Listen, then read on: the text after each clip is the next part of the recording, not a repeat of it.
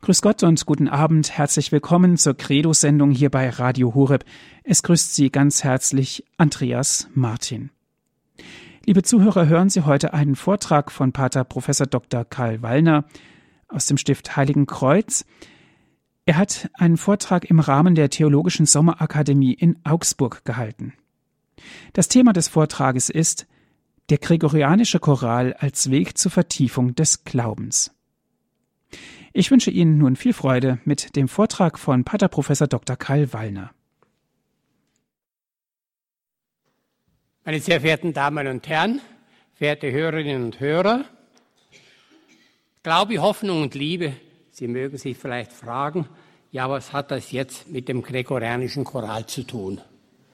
Nun, es mag sein, dass der Einst, dass dieses Thema zum Generalthema ein bisschen quer liegt. Aber ich glaube, Pater Dr. Karl Wallner wird eine gute Verbindung herstellen. Denn er ist einerseits Theologe, er ist Dogmatiker im Heiligkreuz und zum anderen ist er eben Mönch, Zisterzienser in Heiligkreuz und die bringen zurzeit viele in großen Mengen gekaufte Schallplatten und die CDs heraus. Er wird Ihnen das zeigen. Und es ist mal interessant zu sehen, wie er die Verbindung herstellt, dass auch Musik den Glauben enorm vertiefen und stärken kann. Das hat man eigentlich immer gewusst und das ist ja eine Erfahrung, die die Benediktiner, bei den Zisterziensern kenne ich mich nicht so aus, ich war also in St. Ottilien und habe da den äh, gregorianischen Choral schätzen und lieben gelernt. Also dass das irgendwie ein, eine Hinführung sein kann, das ist klar. Pater Wallner, wir sind interessiert. Hochwürdigster Herr Prälat, Professor Ziegenaus, liebe hochwürdige Mitbrüder, sehr geehrte Damen und Herren und vor allem liebe Zuhörerinnen und Zuhörer über Radio Horeb zu Hause an den Radiogeräten. Ich darf über den gregorianischen Choral sprechen und ich tue das mit innerer Begeisterung. Ich komme aus dem österreichischen Klosterstift Heiligenkreuz bei Wien, das in den letzten vier Jahren durch den gregorianischen Choral berühmt geworden ist. Wir Zisterzienser lieben Gott und wir drücken unsere Liebe zu Gott darin aus, dass wir ihn von früh bis spät loben und preisen. Unser Chorgebet ist Lobpreis Gottes. Papst Benedikt XVI. hatte sich 2007 gewünscht, anlässlich seines Österreich-Besuches auch nach Heiligenkreuz zu kommen. Josef Ratzinger kannte unser Kloster bereits, er war bereits oft hier, er wusste, dass unsere Hochschule die größte Priesterausbildungsstätte im deutschen Sprachraum ist, er wusste aber auch, dass wir jenes europäische oder deutschsprachige Kloster sind, das vollständig das Chorgebet auf Latein hält, nach den Normen des Zweiten Vatikanischen Konzils, und den gregorianischen Choral in einer Weise liebt und schätzt, wie das sonst kaum der Fall ist. 2008 wurden wir durch eine CD Chant Music for Paradise berühmt. Sie ist durch Zufall oder göttliche Fügung eben entstanden und wurde 1,2 Millionen Mal verkauft.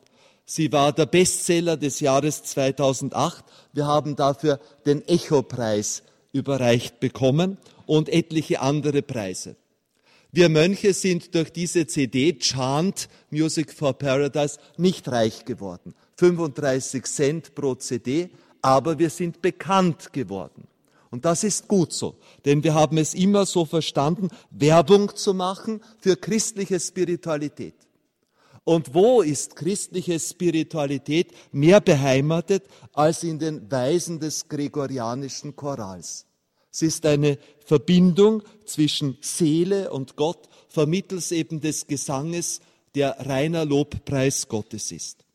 Ich möchte Ihnen hier auch im Hinblick darauf, dass wir mit dem gregorianischen Choral weitermachen.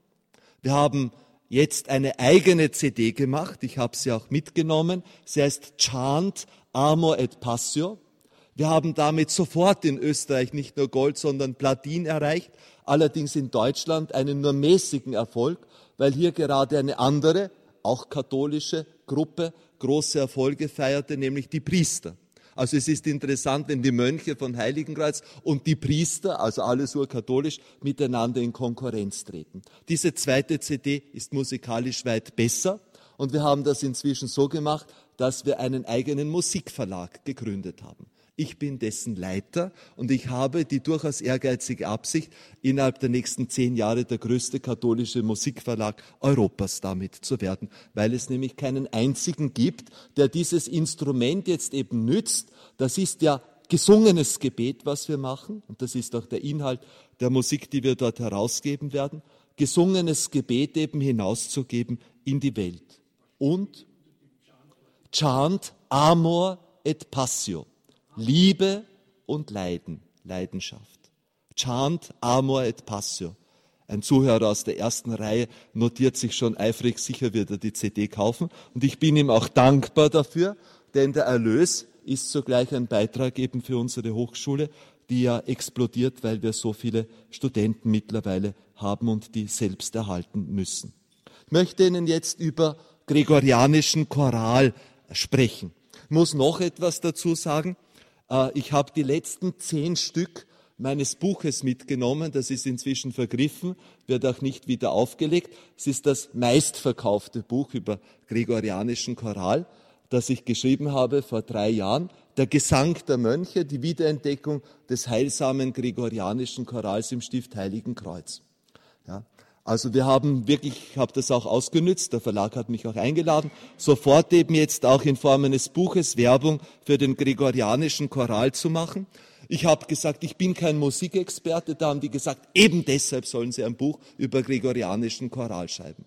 Denn Musikexperten, also die genau wissen, also welche verschiedenen Interpretationen der Neumann-Gruppen und so weiter es gibt, also wenn die schreiben, dann äh, kaufen eben nicht 10.000 Leute ein Buch.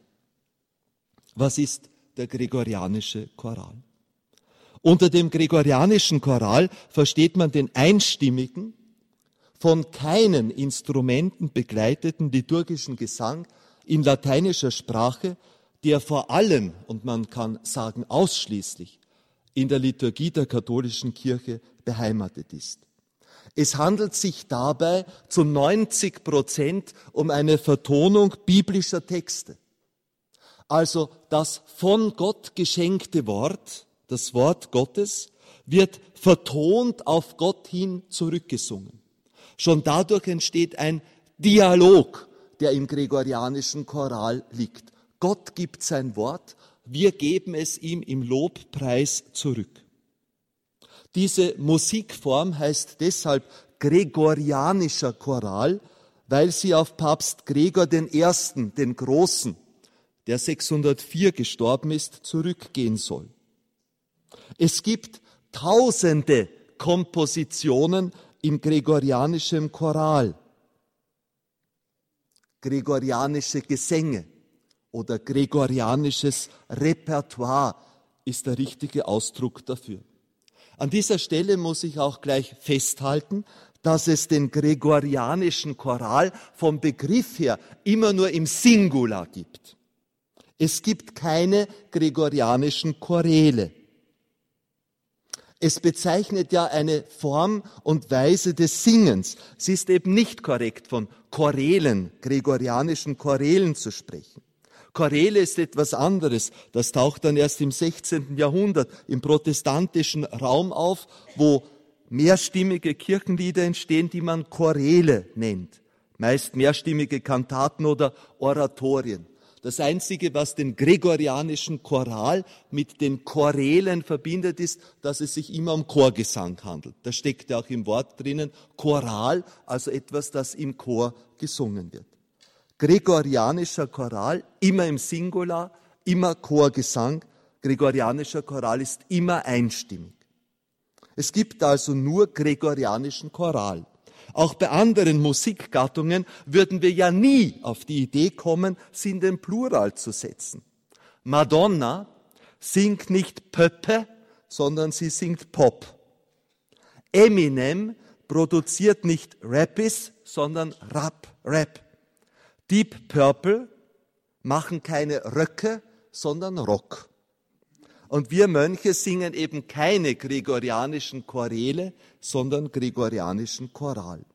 Wenn man schon im Singular spricht, dann müsste man die liturgische Fachbezeichnung für das jeweilige Stück verwenden, also Antiphon, Introitus, Graduale, Tractus, Postcommunio und so weiter und so fort. Auch gebildete Journalisten bei den vielen Interviews, ich war für die Öffentlichkeitsarbeit dieses Chant-Projektes ja ab 2008 eben verantwortlich, auch gebildete Journalisten haben mich dann oft im Plural gefragt nach gregorianischen Chorälen und es waren so viele Interviews, dass ich meine Begriffskorrekturen dann bald aufgegeben habe. Habe gemerkt, es hat keinen Sinn. Ich habe denen erklärt, das gibt's nur im Singular. Aha. Und wie ist das mit den Chorälen? Also dann habe ich es irgendwann aufgegeben. Ja. Die Komponisten dieser liturgischen Stücke sind kaum bekannt. In den wenigsten Fällen bekannt. Ebenso wenig ihre Entstehungszeit. Die meisten 9. Jahrhundert, wie wir gleich hören werden. Und der Entstehungsort ist auch nicht bekannt. Im Englischen heißt diese Musikrichtung Plain Song oder Plain Chant. Das kommt vom lateinischen Cantus planus, also ebener Gesang und weist auf die Einstimmigkeit hin.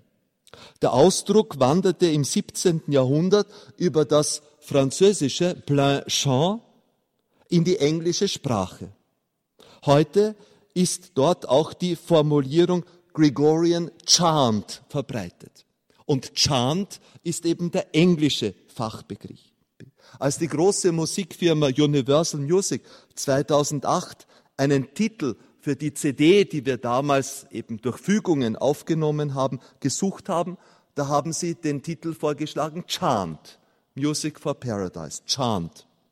Inzwischen, weil Universal Music das nicht getan hat, habe ich übrigens die Marke schützen lassen. Ja. Also das ist jetzt die Heiligenkreuzer Marke Chant. Ja. Bitte merken Sie sich das, ja, weil wir nehmen im August weitere drei CDs auf, weil wir Werbung auch machen wollen für die lateinische Liturgie.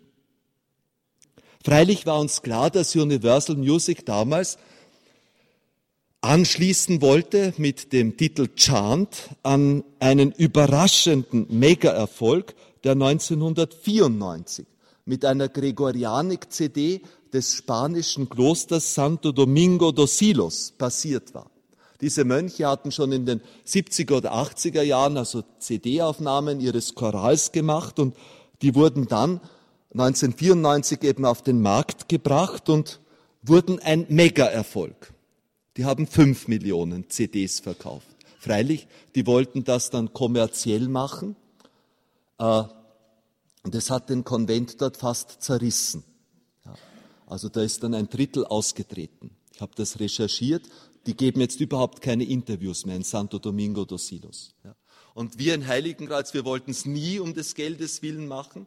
Wir haben auch eben mit 35 Cent also wirklich nicht abgestaubt, ja, wenn man vergleicht, was eben jetzt äh, äh, die großen Musikstars eben verdienen. Und wenn man auch bedenkt, was Universal Music mit 1,2 Millionen verkaufter CD durch uns verdient hat. Also wir wollten es nie um des Geldes willen machen. Wir wollten es immer als Werbung für den lieben Gott, als Werbung für katholische Liturgie, als Werbung letztlich auch für den Papst.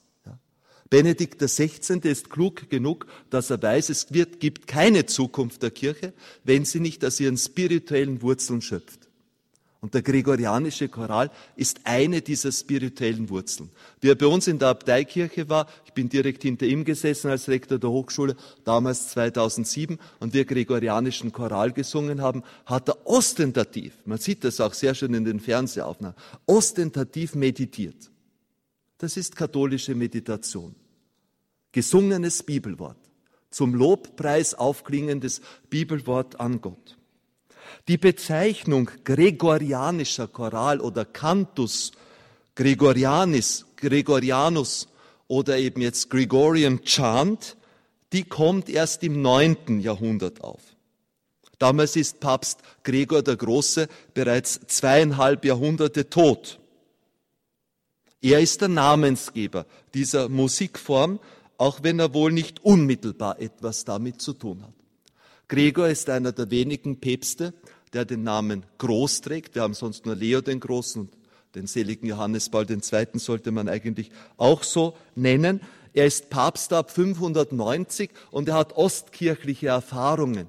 Er war Apokrysiar in Byzanz, hat dort eben jetzt den römischen Bischof vertreten am Kaiserhof und vielleicht auch von dort Inspirationen mitgenommen. Als er dann Papst wird, reformiert er die Schola Cantorum, also die, äh, die, die, den Sängerchor eben jetzt, die jungen, vermutlich jungen Sänger, die eben bei der Papstliturgie äh, assistiert und, und musikalisch gedient haben.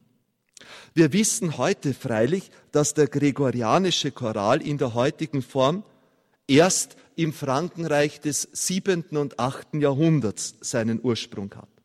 Heute gilt als gesichert, dass der gregorianische Choral als eine Vermischung von altrömischen Melodien, und hier hat Papst Gregor I. eben auch seinen Platz, im zweiten Drittel des neunten Jahrhunderts eben im Frankenreich entsteht. Werde das gleich noch näher ausführen. Und der Ausdruck gregorianischer Choral geht auf eine Notiz im Cantatorium von Monza zurück, das eben 875 verfasst worden ist, wo es heißt, Gregorius Presul composuit hunc libellum musice artis scole cantorum. Das heißt wörtlich übersetzt, der Vorsteher Gregor, Gregorius Presul, verfasste das nachfolgende Buch musikalischer Kunst für die Schola der Sänger. Wir wissen, dass der Ausdruck Composite erst ab dem 17. Jahrhundert für das verwendet wird, was wir heute komponieren verwenden, also sicher nicht im 9. Jahrhundert. Und man deutet diese Notiz heute nicht so, als hätte Gregor der Große selbst komponiert, sondern das war ein Vorsteher, der wahrscheinlich nicht einmal der Papst war, namens Gregor, Gregorius Presul, der eben Musikstücke, gregorianische Musikstücke zusammengestellt hat.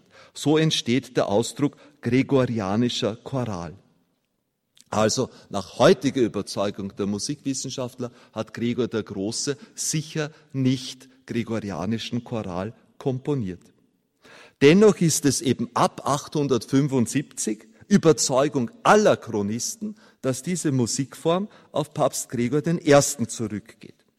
Johannes Diakonus stellt es in seiner vielfach abgeschriebenen und verbreiteten Biografie des Papstes ausdrücklich so dar, als habe der Heilige Geist dem Papst Gregor dem Großen diese Gesänge direkt eingegeben.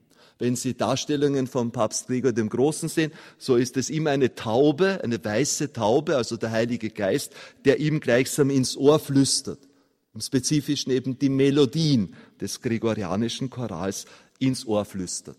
Das war aber deshalb wichtig, weil auch mit der Autorität eben jetzt des großen Papstes sich diese Musikform dann in ganz Europa innerhalb kürzester Zeit verbreitet. Wie ist der gregorianische Choral nun wirklich entstanden? Die Musikwissenschaftler diskutieren diese Frage heiß und verfolgen im Wesentlichen zwei Spuren. Die erste Spur geht hin zu Papst Vitalian, der im siebenten Jahrhundert, er stirbt 672 eben jetzt, äh, römischer Bischof ist und der eben die altrömischen Gesänge sammelt und kunstvoller ausgestaltet in der Schola Cantorum.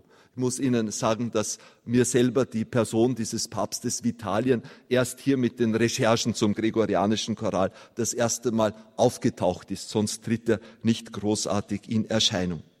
Festzuhalten ist, dass die römische Musikform sicher auch inspiriert worden ist aus dem Osten vom byzantinischen Hof. Und heute sagen die Musikwissenschaftler auch, also dass die Weisen des Psalmodierens, wie die Christen, die junge Kirche und dann eben über Byzanz, die römische Kirche es übernommen hat, sicher auch Ursprünge in der jüdischen Tempelliturgie hatte.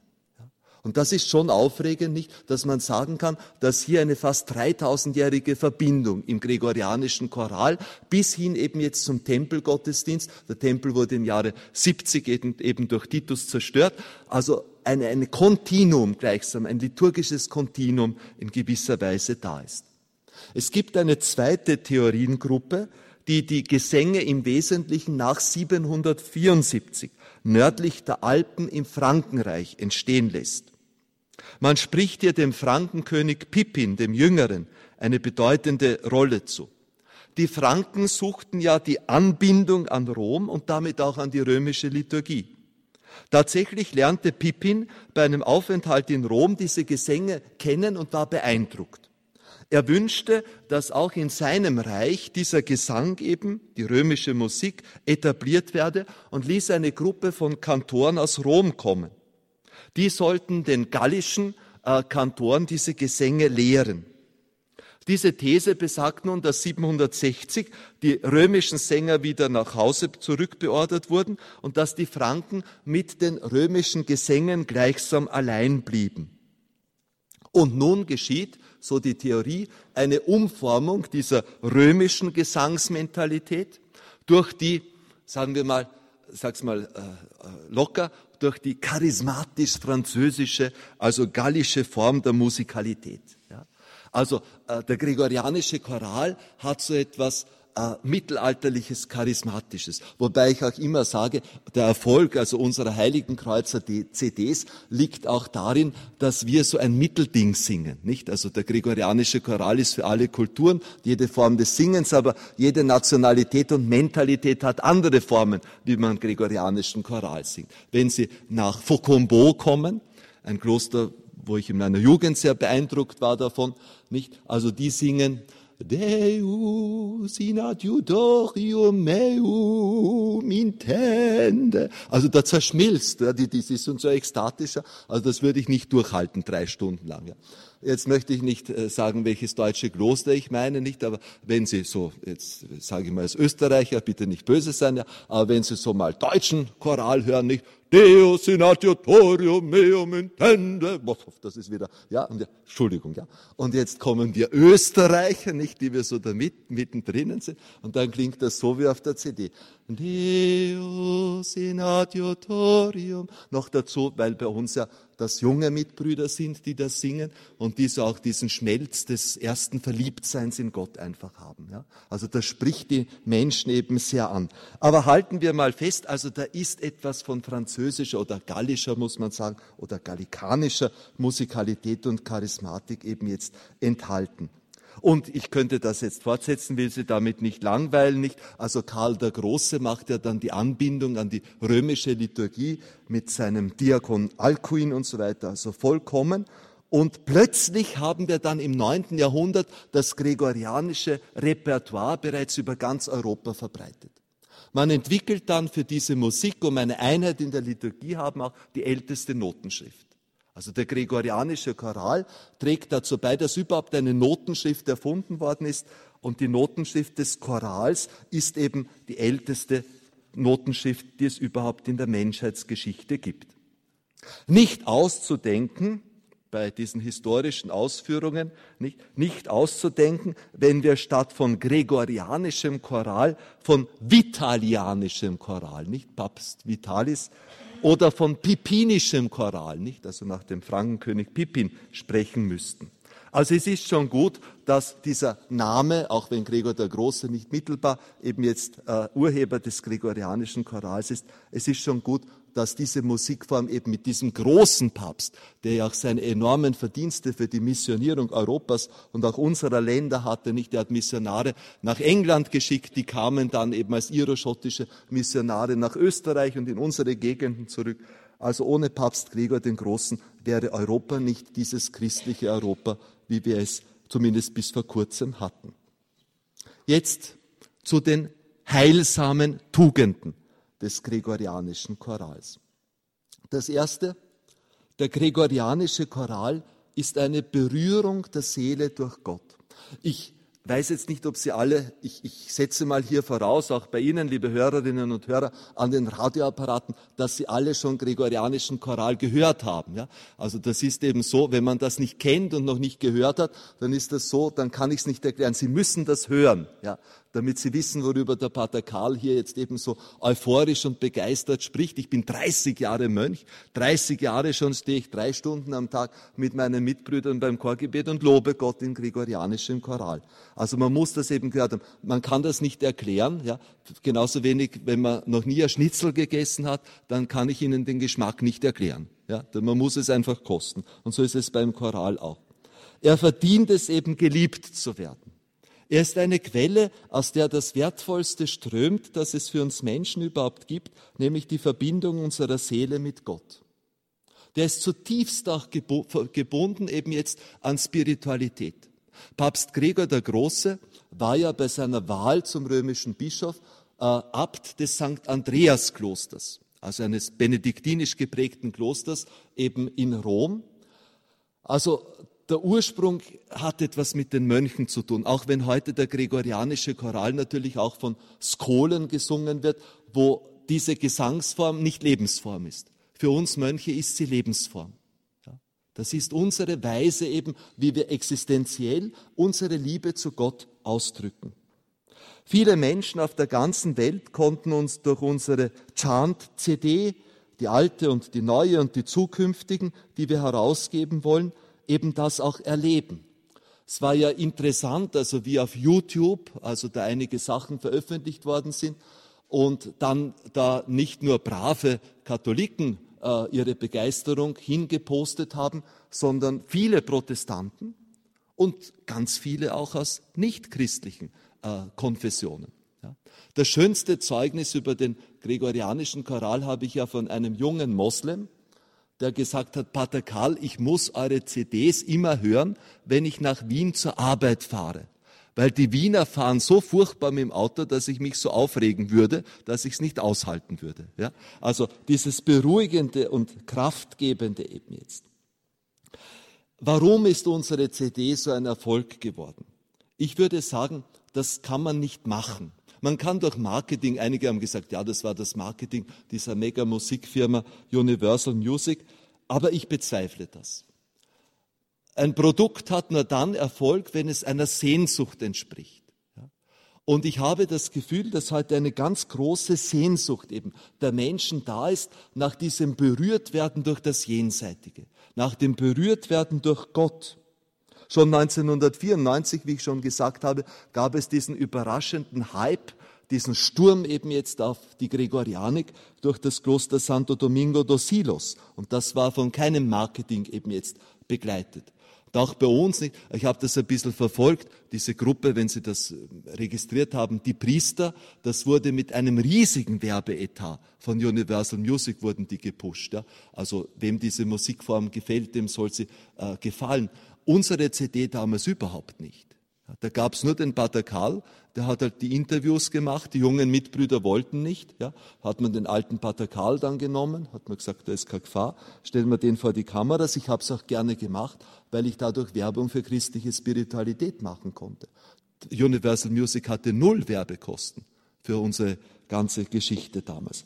Aber äh, der Grund, warum das so eingeschlagen hat und auch heute eben jetzt so weiterhin einschlägt. Ja, mittlerweile sind unsere Chorgebete voll. Also was wir in Heiligenkreuz erleben, ist unglaublich. Ja. Also äh, wie ich eingetreten bin, nicht 1981, sagte noch mein Heimatpfarrer, du wirst doch nicht nach Heiligenkreuz gehen, die sind so konservativ, die sterben bald aus, das sind Dinosaurier und so weiter. Und die singen noch Latein und diesen gregorianischen Choral und so weiter. Nicht, äh, ja, jetzt sind wir das größte Kloster wir haben den höchsten Personalstand seit dem 14. Jahrhundert, das größte Kloster, ich vermute sogar in Europa, mit über 80 Mönchen nicht. Wir gründen in Sri Lanka, ich war gerade in Bochum in unserer Neugründung, die voll ist eben jetzt mit jungen Mönchen.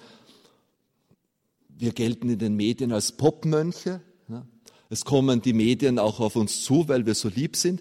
Demnächst werden wir zum Beispiel äh, der Tiergarten Schönbrunn hat uns eingeladen, eine Ehrenpatenschaft zu übernehmen die haben so Patenschaften, um ihre äh, Finanzen da auch zu sanieren. Wir müssen natürlich nichts zahlen, aber die wollen das als Werbegag haben. Also wir dürfen, weil wir schwarz-weiß sind, die Ehrenpatenschaft für die Panda-Bären dort übernehmen. Ja? Also äh, es, es wären auch die Pinguine und die Zebras zur Auswahl gestanden. Es gibt ja erstaunlich viele Tiere, die schwarz-weiß sind. Also das ist schon interessant, nicht? Also dass wir in dieser Weise auch, glaube ich, äh, ein bisschen auch gegen diese depressive Stimmung, die man in der Kirche hat und äh, wo es auch immer nur um dieselben Themen geht, die nicht wirklich fruchtbar sind und die Randthemen sind, jetzt eben auch Werbung machen kann. Ich habe zum Beispiel auch die ganze Promotion, also die Werbung für die CD oder dass ich die Interviews gemacht habe. Ich habe das sehr genossen, weil mich hat man nie gefragt über Frauenpriestertum und über äh, diese, diese ganzen Themen, die so, so, also diese Aggressionsthemen, die man da an uns heranträgt, nicht mit Unverständnis gegenüber dem christlichen Glauben. Äh, mich haben die Journalisten gefragt, spüren Sie Gott, wenn Sie da drei Stunden am Tag beten? Und antwortet Ihnen Gott. Ja? Und wie kann man das aushalten? Und also das waren substanzielle Fragen, ja, die man uns gestellt hat. Und wirklich als Werbung für das, äh, für das Kernproprium des Christentums. Christentum ist der Glaube an einen Gott, der sich mit unserer Seele verbinden möchte. Seit 2000 Jahren wissen wir, dass Gott uns möchte, dass er bei uns sein möchte, dass er uns im höchsten Sakrament, das er uns schenkt, Kommunion mit sich schenken möchte. Ja? Und der gregorianische Choral ist eine musikalische Form eben der Kommunion mit Gott, unsere ausgehungerte Seele. Ich habe hier in diesem Zusammenhang oft ein Erlebnis erzählt, das mir passiert ist 2008, wie ich in London war. Es war dann schon sehr lustig auch. Entschuldigen, wenn ich so viel persönliche Sachen, da hören Sie besser zu, wenn ich diese Geschichten erzähle, auch wenn ich sie schon öfters erzählt habe und immer wieder erzähle. Aber 2008 eben, das war lustig. Äh, ich wurde nach London gebracht, um dort eben viele Interviews zu halten über die CD, die wie eine Bombe eingeschlagen ist. Und äh, die Leute haben dann auch gesagt, sie sind so dankbar nicht. Also ein Mönch, der ist so unkompliziert. Ich war auch immer glücklich, wenn ich am Abend einfach was zu essen bekommen habe. Mit Tokyo Hotel und den anderen äh, Leuten mussten sie in irgendwelche Diskos gehen. Pater Karl war glücklich, wenn er am Abend also dann ein Beefsteak bekommen hatte. Also auf jeden Fall, das war eine sehr interessante Erfahrung, die ich dort gemacht habe. Und 2008 dann war ich eine Woche dort und am Schluss dann äh, am letzten Tag war ich in der Oxford Street unterwegs. Ich hatte alle Interviews absolviert und plötzlich bekam ich auf meinem Mobiltelefon einen Anruf von einem Journalisten von The Sun. The Sun ist äh, österreichische Kronenzeitung dividiert durch Bildzeitung. Ja, also ja, also unterstes Niveau, aber wird halt von den meisten Leuten gelesen. Und ich wusste, dass ich dort jetzt ein gutes Interview absetzen musste damit die nicht jetzt unsere CD verreißen. Denn unsere CD ging dort innerhalb kürzester Zeit nicht bloß auf Platz eins der Classic-Charts, sondern in die Top Ten der Pop-Charts. Ja, also wir waren vor Amy Winehouse und wir waren vor Michael Jackson und vor all den anderen. Viele von denen sind inzwischen gestorben, nicht wir leben immer noch. Auch interessant. Ja. Also wir, wir, das war plötzlich die Riesensensation auch. Deshalb heißen wir jetzt auch in Österreich, haben wir den Spitznamen Popmönche, weil äh, vor uns äh, ist es von den österreichischen Musikern nur gelungen, dem Falco und dem DJ Ötzi in die Top Ten der Popcharts zu kommen und die Mönche von Heiligenkreuz mit diesen uralten Gebetsgesängen aus dem neunten beziehungsweise zwölften Jahrhundert Zisterzienserchoral. Nicht? Das war schon erstaunlich. Also ich hatte diesen Anruf in der Oxford Street und wusste, ich muss jetzt ein konzentriertes Interview geben und habe mich dann in so eine Hauseinfahrt dort gestellt und da waren diese ganzen Geschäfte und äh, äh Mitte Mai, also es war viel, viel los dort und ich habe dort 20, 25 Minuten eben konzentriert diesem Mann meine Antworten gegeben. Und die letzte Frage war dann, why do you think, warum glauben Sie, ist diese CD so ein Erfolg? Ja? Und dann kam etwas, eine Antwort habe ich dann gegeben, wo ich nicht nachgedacht habe. Ich habe spontan den Satz gesagt, Look at the faces of the people. Schauen Sie sich mal die Gesichter von den Leuten an. Ich hatte nämlich in diesen 25 Minuten, wo ich da in dieser Mauernische gestanden bin, die ganzen Leute dauernd beobachtet. Ja? Die reichen Russen und diese Leute, die da herumhetzen und mit ihren gierigen Gesichtern, das waren alles leere Gesichter. Ja? Und ich habe das ja auch backstage eben so oft erlebt, diese, diese Stars, Sterne, ne, die man da hat. Also das sind oft sehr leere Seelen, die man dahinter hat. Und das ist eben die Situation, in der die Menschen sind. Dieser Hunger, äh, diese Sehnsucht nach einem Letzten, das du nicht befriedigen kannst, indem du dir bei diesen teuren Geschäften eben das teuerste und das schönste jetzt eben kaufst. Und das ist der Grund, warum diese Musikform durch Jahrhunderte so erfolgreich ist, weil sie eine seelische Sehnsucht jetzt gleichsam stillt. Die Sehnsucht eben, die Thomas von Aquin beschrieben hat mit dem Ausdruck Desiderium naturale, videndi deum, die naturhafte Sehnsucht eben jetzt Gott zu sehen. Diese Legende eben, wonach der Heilige Geist dem Gregor dem Großen eben diese Melodien direkt ins Ohr gibt, nicht, hat eben einen Kern Wahrheit an sich, dass hier göttlicher Geist herüberweht, dass etwas aus der Sphäre der Transzendenz eben jetzt herüberweht. Man muss nicht brav katholisch sein, um eben jetzt das zu spüren. Ja, da steckt etwas, ich würde das mal nennen, etwas Sakramentalisches drinnen. So wie wir Katholiken ja glauben, dass sich eben das Göttliche mit dem Irdischen verbindet, durch die Sakramente, durch physische Substanzen eben jetzt, durch das Sinnliche eben jetzt sich vermittelt. Das sind unsere Sakramentalien. Und der gregorianische Choral hat etwas erfüllend Sakramentalisches an sich. Gott verbindet sich in die konkrete Sinnlichkeit auch des Gesanges hinein.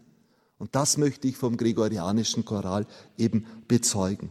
Wie ich selbst eingetreten bin ins Kloster, äh, war das nicht so. Nicht? Also das ist auch eine Erfahrung, die vielleicht interessant ist. Der gregorianische Choral, den muss man sich auch erobern.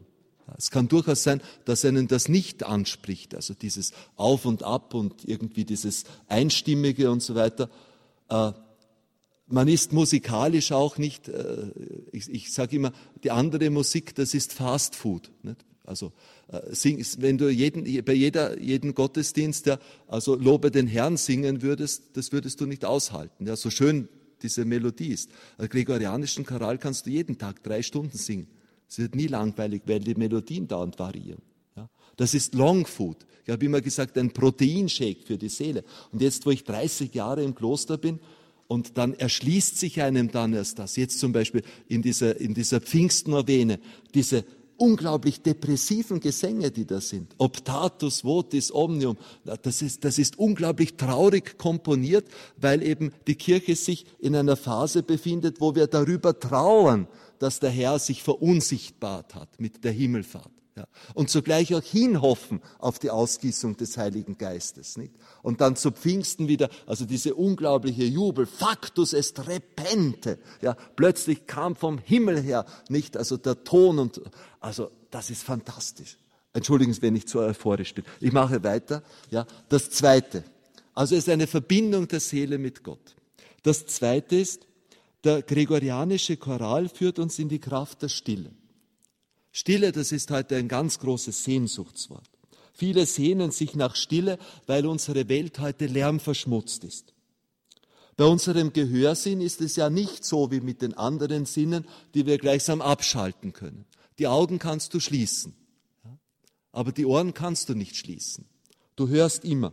Leute, die einen Tinnitus haben, können das auch bezeugen, was das für eine Belastung jetzt eben sein kann. Wir sind jederzeit den Geräuschen ausgeliefert, ob wir wollen oder nicht. Das Wort Stille ist daher ein Sehnsuchtswort für viele, vor allem für spirituelle Menschen geworden. Man hat dann auch den Begriff, ich muss mal abschalten. Ne? Also so wie man den Radioapparat abschaltet, mal die Lärmkulisse gleichsam abschalten. Also diese Formulierungen hören wir oft von Menschen, die zu uns zu Gastaufenthalten in die Klöster jetzt eben kommen. Das war doch beachtlich, dass ein Film über das Leben der Kartäuser mit dem Titel Die große Stille, die dann auch dort verbildert war, also Hunderttausende Menschen in die Kinos gezogen hat. Man darf aber nicht übersehen, das muss ich immer dazu sagen, dass das Wort Stille an sich noch kein positiver Begriff ist. Stille kann auch bedrücken und niederdrücken. Einsame Menschen wissen davon, ein Lied zu singen. Völlige Geräuschisolation wird sogar als Foltermethode eingesetzt. Es wäre ein Verlust an Lebensqualität, jemanden zu verbieten zu sprechen oder jemanden zu verbieten, sich auszutauschen. Die mangelnden akustischen Reize können auch zu Angstzuständen, Denkstörungen und Halluzinationen führen. Also Stille ist an und für sich nicht positiv, ja? sondern erst, wenn Stille in einer positiven Weise verwendet wird nämlich im religiösen Kontext als ein Hinhören auf Gott. Wir haben das oft auch, dass Leute ins Kloster kommen, nicht, die suchen die Stille und dann halten sie das nicht aus. Ja? Also, oder ich habe das, muss das auch sagen, ich halte ja pro Jahr also doch noch äh, äh, ziemlich, also einige Exerzitienkurse, wenn es irgendwie geht. Ne? Und da habe ich auch schon, da kommen die Leute, ja, und wir müssen unbedingt die Stille, selbstverständlich. Für mich gibt es auch keine Exerzitien ohne Stille, nicht? Aber dieselben Leute, die dann kommen und sagen, Stille, Stille, ne, das sind dann die Ersten, die am Gang tratschen miteinander. Ne? Also das kennen Sie vielleicht, ja. Nicht? Also, dass man das dann eben nicht aushält, diese Stille. Nicht? Das ist auch eine Herausforderung. Stille, die wir im Kloster haben, ja, das ist eine Stille, die hinhört auf Gott, eine von Gott bewohnte Stille. Wer bloß so Stille haben will, dem empfehle ich einen Urlaub auf den Malediven. Also dort kann er auch die Stille haben, wenn er sich den Liegestuhl unter die Palmen stellt, weit ab eben vom Hotel oder so. Verstehen Sie? Die Stille, die wir im Kloster zu bieten haben, ist eine von Gott bewohnte Stille, eine Stille der Anwesenheit Gottes. Der heilige Benedikt gebietet uns Mönchen Schweigen, damit wir auf Gott hinhören können. Und genau das ist gregorianischer Choral. Wir halten dieses Schweigen, also indem wir nur dann sprechen, wenn es notwendig ist. Das Essen wird im Schweigen eingenommen. Da lesen wir aber äh, Nachrichten vor. In der Nacht ab der Komplett bis in der Früh zum ersten Gebet um 5 Uhr herrscht Stille. Deshalb beginnen wir in der Früh auch mit der Bitte an Gott, Herr, domine labia mea aperis, Herr, öffne meine Lippen, weil sie die ganze Nacht über verschlossen waren. Ja? Und wenn man das einmal erlebt hat, ja, auch dieses Entlastetsein, wenn man nicht dauernd reden muss, da entwickelt sich im Geist einfach automatisch ein Dialog, ein Dialog mit Gott, ein Herzensgebet, ein Hinsprechen, ein Hindenken, ein Hinhören auf Gott.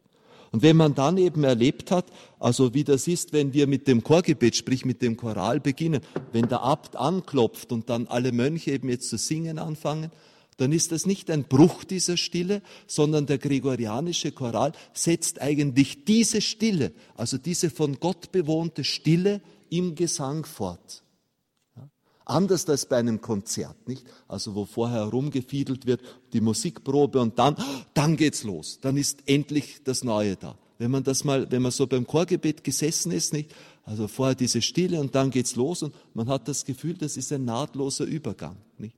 Oder bei den Konzerten, bei den Popkonzerten, da gibt's überhaupt keine Stille vor. Nicht? Da muss ein Vorprogramm vorgeben, damit der Lärm auch vorher schon da ist. Nicht? Das ist eben ganz anders. Wir erleben das, dass die Menschen das sehr stark eben jetzt schätzen. Auch dieses, dieses Beruhigende.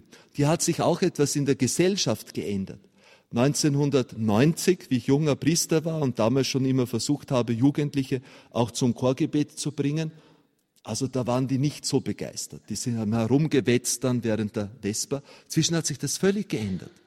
Wenn Sie heute sogar pubertierende Jugendliche, wenn du denen richtig sagst, natürlich vor, jetzt die Vesper, das dauert 25 Minuten oder 30 Minuten, ihr werdet es nicht verstehen, ihr seid ja auch keine Mönche, wir singen Latein, ihr müsst nicht Latein können, wir beten für euch, und man setzt die dann hin, die sitzen eine halbe Stunde dort, 13-Jährige, ja, also so Bubis und Mädchen und Mädis, äh, die Girlies, nicht, die so auch hormonell manchmal blockiert sind, überhaupt ruhig sitzen zu können, nicht, die sitzen dort eine halbe Stunde so.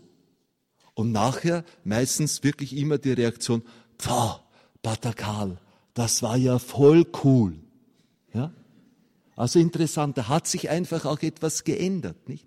Da ist auch bei der Jugend eine, oder bei der Jugendvigil, bei dem monatlichen Jugendvigil, wo so viele junge Leute kommen, monatlich eben, wo wir Türsteher brauchen, nicht? Da haben wir bewusst eben auch das Schweigen eingebaut. Man muss die jungen Leute natürlich hinführen, bei der eucharistischen Anbetung. Da hörst du, da sind 300 Jugendliche zusammengestopft eben bei uns in der Kreuzkirche, aber eben bei der eucharistischen Anbetung, du hörst eine Nadel fallen. Ja? Warum? Weil ein Dialog geschieht. Ein Dialog der Seele mit Gott. Und das ist die eigentliche Stille, die durch den gregorianischen Choral besonders vermittelt wird. Ein drittes und vorletztes ist, dass der gregorianische Choral uns das Hören lehrt. Noch einmal, gregorianischer Choral entsteht aus dem Mönchtum, geht dann in die Liturgie der Gesamtkirche ein. Der heilige Benedikt, wir Zisterzienser sind reformierte Benediktiner, der heilige Benedikt beginnt seine Regel mit dem Wort höre, mein Sohn, die Lehren des Meisters. Auf Lateinisch obsculta ofili precepta magistri. Wie wir dann im vorigen Sommer gesagt haben, wir machen nach vier Jahren weiter mit gregorianischen Choral, aber wir machen selber, wir gründen selber einen Musikverlag mit einer Chant Edition. Da habe ich diesen Musikverlag genannt Obsculta Music. Das erste Wort der Benediktsregel. Lausche, mein Sohn. Ja, also das ist der Lauschlabel, den wir gleichsam gegründet haben. Obsculta Music hat noch einen kleinen Vorteil, dass die dass die Leute das oft mit Okkulta verwechseln. Ja? Äh, und die, die Werbefachleute, das war nicht geplant, ja, aber die Werbefachleute sagen, das ist genial, weil eben gerade in dieser, in dieser Szene eben jetzt, wo die Jugendlichen, ja, die suchen ja nicht Gott, die suchen ja mehr das, äh, ja, also das Skurrile, das Kryptische und so weiter, das Aufregende, manchmal auch das Dämonische. Ja. Und wenn die dann auf das stoßen, dann soll es nur recht sein. Der heilige Benedikt sagt, dass die, dass die Herzen des Mönches Ohren haben sollen. Schönes Bild, nicht? Also, dass die Herzen, dass unser Herz soll Ohren haben, hin auf Gott. Im Alten Testament gibt es das schöne Beispiel des Königs Salomo, der Gott um ein hörendes Herz bittet. Diese Bitte gefällt Gott so gut eben, dass er Salomo mit Weisheit und Verstand auszeichnet. Die Gottesmutter Maria ist er der Inbegriff des Hinhörens auf Gott. So wird sie in den mittelalterlichen Tafelbildern dargestellt. Im Engelsgruß eben die, die hinhört auf das, was Gott ihr sagen lässt. Das ist also eine marianische Haltung, das Hinhören auf Gott. Und gregorianischer Choral geht gar nicht anders, als dass man aufeinander hört. Gregorianischer Choral ist das Hinhören auf Gott und auch das Hinhören aufeinander etwas zum Latein. Gregorianischer Choral ist an die lateinische Sprache gebunden. Latein hat den Vorteil, dass es eine unglaublich syllabische Sprache ist. Also dort sind eine vokalreiche Sprache. Die Vokale und der gregorianische Choral setzt ja auf einen Vokal dann eine ganze Gruppe von Noten jetzt eben drauf. Man kann das im Deutschen nicht singen. Also unser Kantor Pater Simon lehnt deutschsprachigen Choral, also das das, das ist nichts und ich muss sagen, ich kann auch damit also eigentlich nichts anfangen. Da soll man sich halt dem auch aussetzen, dass man Latein lernt. Ja. Schließlich ist das eine 2000-jährige Tradition. Auf der anderen Seite wieder muss man sagen, man muss auch beim gregorianischen Choral nicht alles verstehen, was man da singt. Ja. Es geht nicht um eine Verstandesübung, sondern es geht letztlich um eine Herzensübung. Von unseren jungen Mitbrüdern verlangen wir natürlich alle, bevor sie eintreten, dass sie eben gut Latein können, aber nicht alle in gleicher Weise ist klar.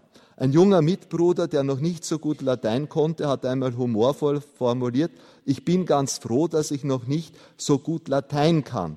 So werde ich durch meinen Verstand nicht vom Beten abgehalten. Auch interessant. Nicht? Also wenn man das eben auch berücksichtigt. Nicht?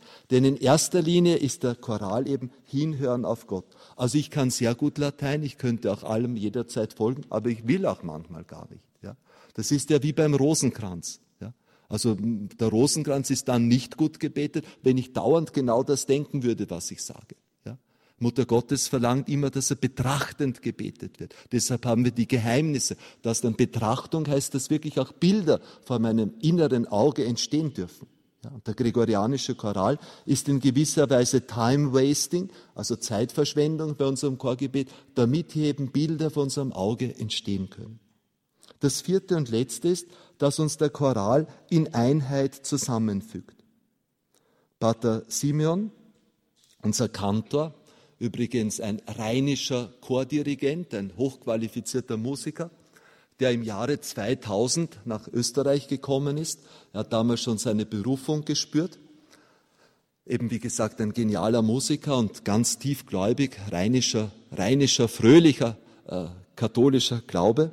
Pater Simon hatte damals im Internet eben gesucht und ich habe damals schon die Homepage betreut, die war damals noch ganz schlecht, aber ich hatte dort unter dem Begriff gregorianischer Choral die Formulierung, wir lieben die Liturgie der Kirche und wir singen mit Begeisterung auf Lateinisch den gregorianischen Choral.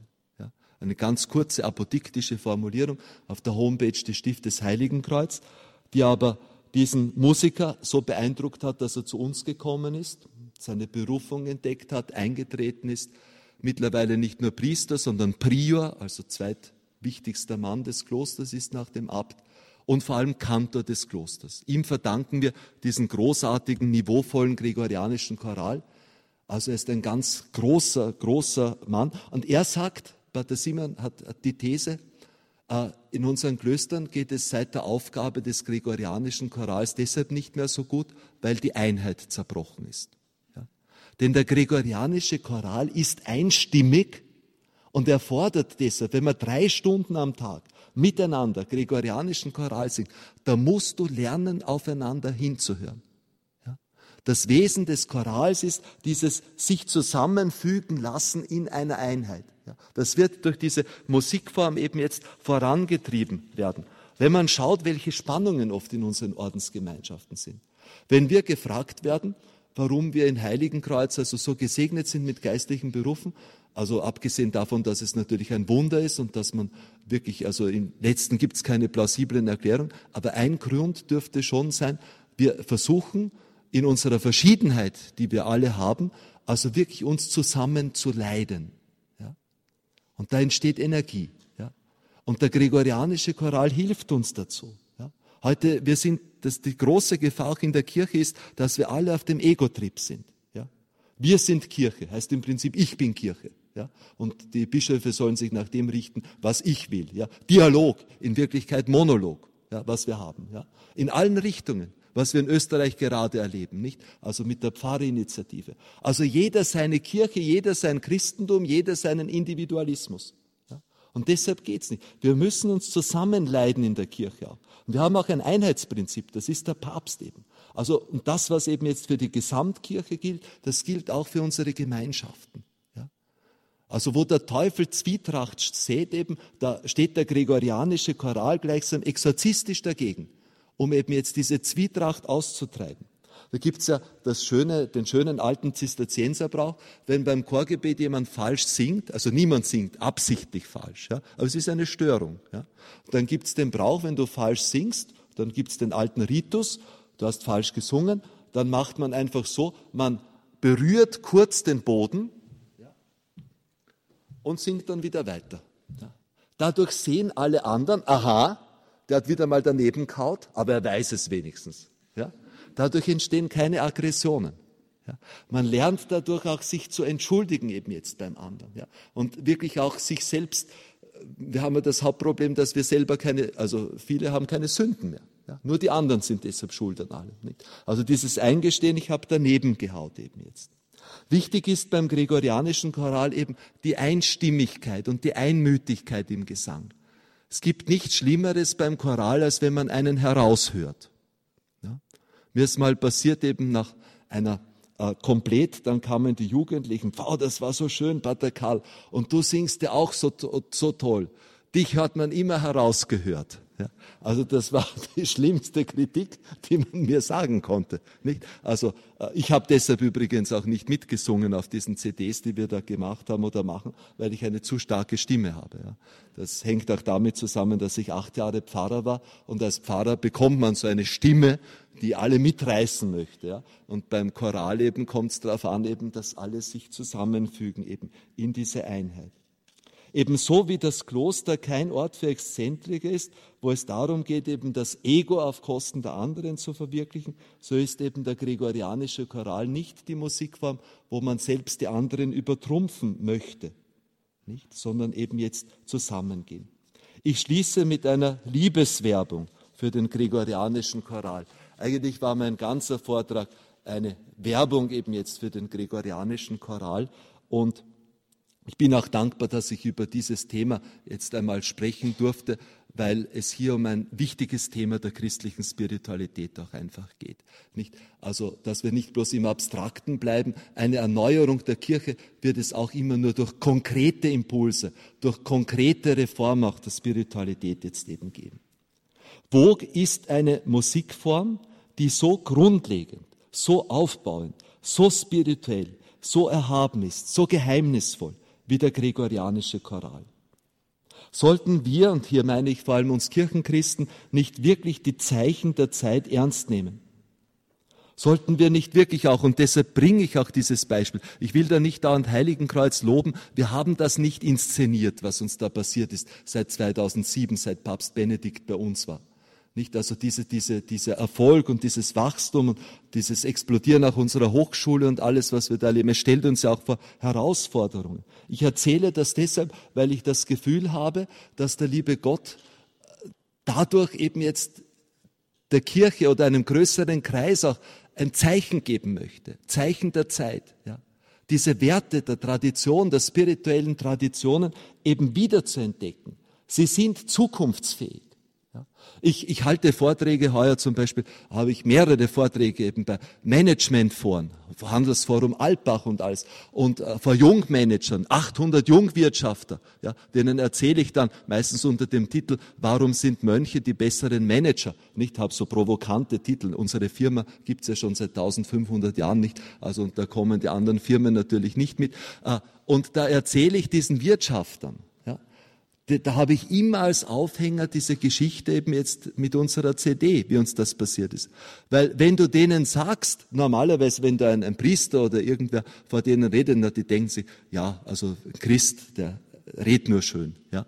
Aber wenn du denen sagst, du kannst, wenn du Gott liebst und wenn du authentisch bist, ja, mit Gesängen, die 1200 Jahre alt sind, 1,2 Millionen CDs verkaufen, dann hören dir diese Leute erst zu. Und dann kommt meine Botschaft. Du brauchst dein Ziel, nicht? Du brauchst eine Verbindung mit Gott. Verstehen Sie? Ja?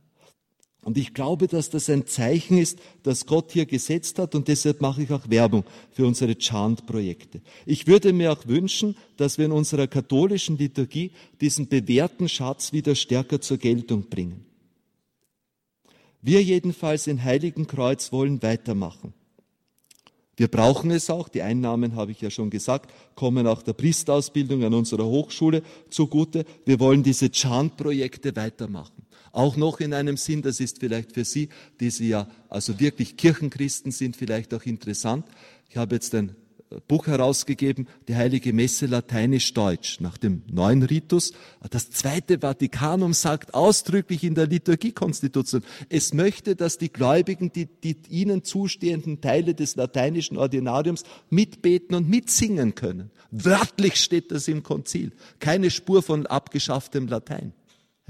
Also wir müssen auch wirklich hinter Papst Benedikt stehen, der eben auch meint, dass die Erneuerung der Kirche wesentlich durch eine Erneuerung der Liturgie jetzt eben kommen soll.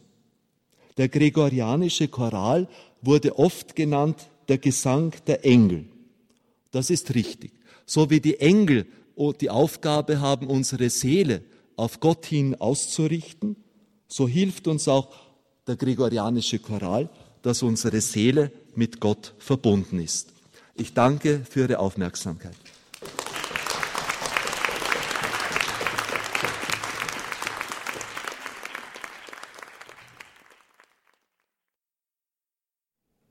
Sie hörten die Sendung Credo hier bei Radio Horeb. Liebe Zuhörer, die Sendung wurde für Sie aufgezeichnet.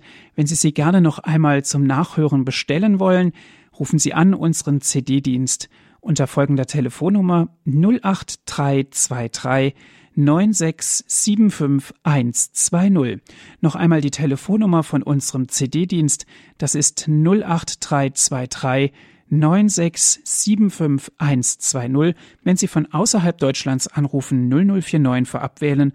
Weiter geht's mit der 8323 9675120. Die Sendung steht auch zum Herunterladen auf Ihrem Computer bereit auf unserer Internetseite www.horeb.org. Das ist unsere Internetadresse www.horeb.org. Dort gibt es die Sendung zum Herunterladen auf den Computer. Ich darf mich bei Ihnen bedanken fürs Dabeisein und auch zugleich verabschieden. Ich wünsche Ihnen noch einen angenehmen und gesegneten Abend. Alles Gute und auf Wiederhören sagt Ihnen Ihr Andreas Martin.